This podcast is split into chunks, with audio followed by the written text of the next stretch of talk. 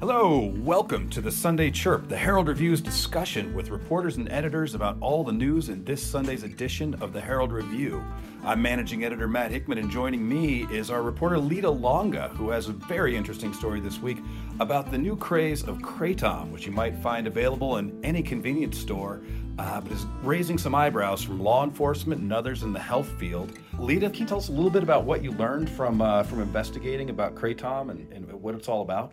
Sure. Um, I, initially, I started my investigation on another situation that was going on, but that is off the market. That one's uh, called Tyaneptin, but somebody who owns a health food store here told me that Tyaneptin sounded very similar to another ingredient called Kratom, which he won't allow in his store because he thinks it's dangerous. So I started looking into Kratom, and apparently it's sold everywhere. It's sold with uh, the same stuff that you know as a five-hour plus energy, those little drinks, mm-hmm. that kind of stuff.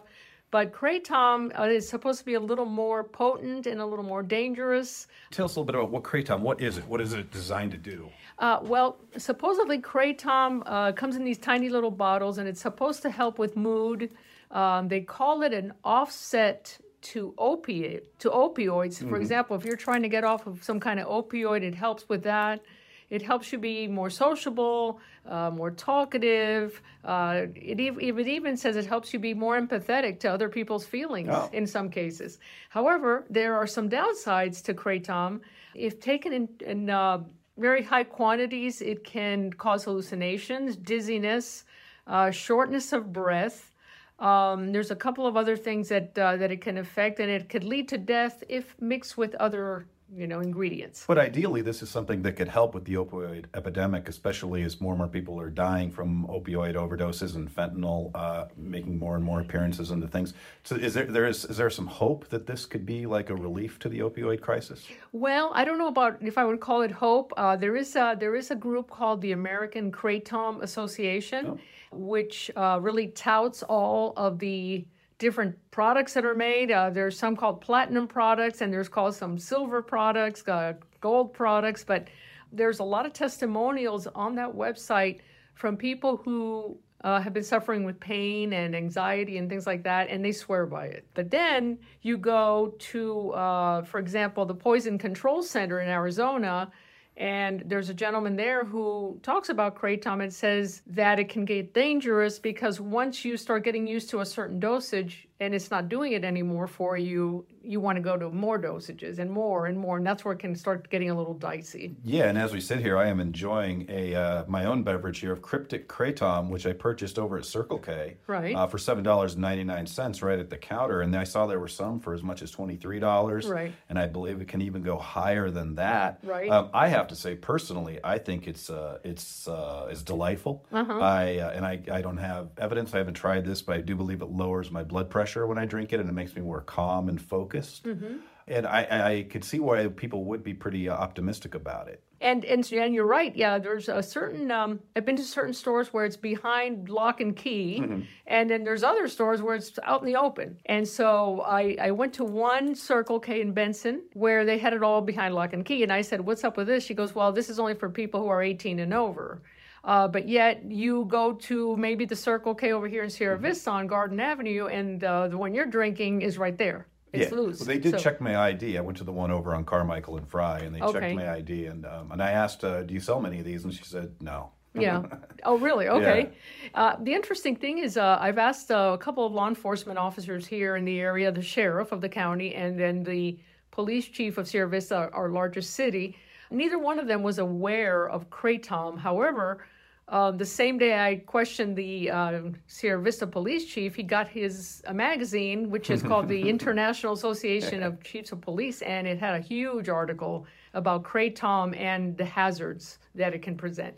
One of the things that it's interesting is that it's not It's not regulated by the Food and Drug Administration, so there have been some instances where some people have uh, uh, had a few of these little bottles and they had salmonella poisoning. Mm. You know, the Kratom itself comes from a leaf. uh, that I believe it's out of Indonesia or Malaysia. You know, it's uh, in, in one of those far eastern countries, and it's it's related to the coffee plant oh. as well. Um, so that's why it gives it can give you a lot of feelings of you you know euphoria, and like you say, you feel calm and things like yeah, that. Yeah, it's a very like inner warmth is the way I would describe the feeling, and you feel like everything you're in control, everything's going to be okay. That mm-hmm. sort of feeling of almost right. like home for the holidays kind of feeling. You right. know? And how uh, does it taste? Is it sweet? It bitter? Is not great. It mm-hmm. tastes somewhere between cough syrup and echinacea okay. or Saint John's wort or one of those, you know, those okay. uh, things you get at a health food store.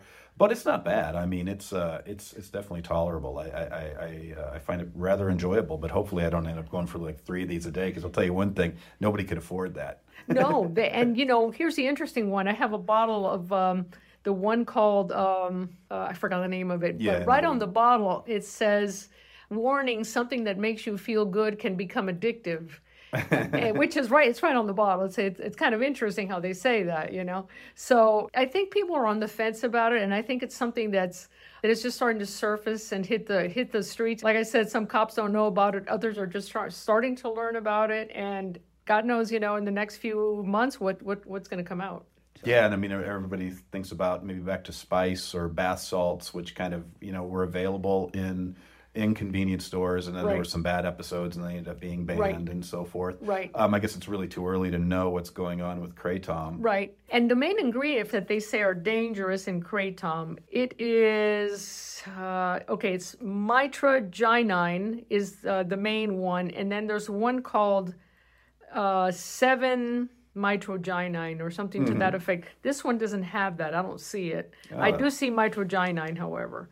Um, maybe the other one's in the more expensive uh, bottle. The other one does have it. The other one does have both of those ingredients, and that's where people who are warning against it say that if you take too much of that, that's where it can get a little a little dicey. There have been, apparently, there have been a lot of, some stories done in, in big, bigger newspapers in Florida that, that are saying that there's been hundreds of deaths. However, here in Arizona, the um, the uh, medical examiner's office in Pima County says that he has recorded thirteen deaths in Pima, Cochise, Graham, and Santa Cruz counties in twenty twenty-one, twenty-two, and twenty-three. Okay. Now, the person did not die of an overdose of Kratom. Kratom was mixed with another ingredient. Well, this is fascinating stuff, and, and a great job reporting on this story. And you all can uh, pick it up in uh, this Sunday's edition of the Herald Review uh, at a newsstand around you, or go to w w w dot my herald review dot com. Uh, where you can check out all of our Sunday Chirp broadcasts, our daily Chirp broadcasts, and uh, all the content in our uh, paper. Lyda, thanks for uh, thanks for your time on this. Great job reporting, and great, thanks for coming in. It's been fun. Thank you. Have a good day. You too.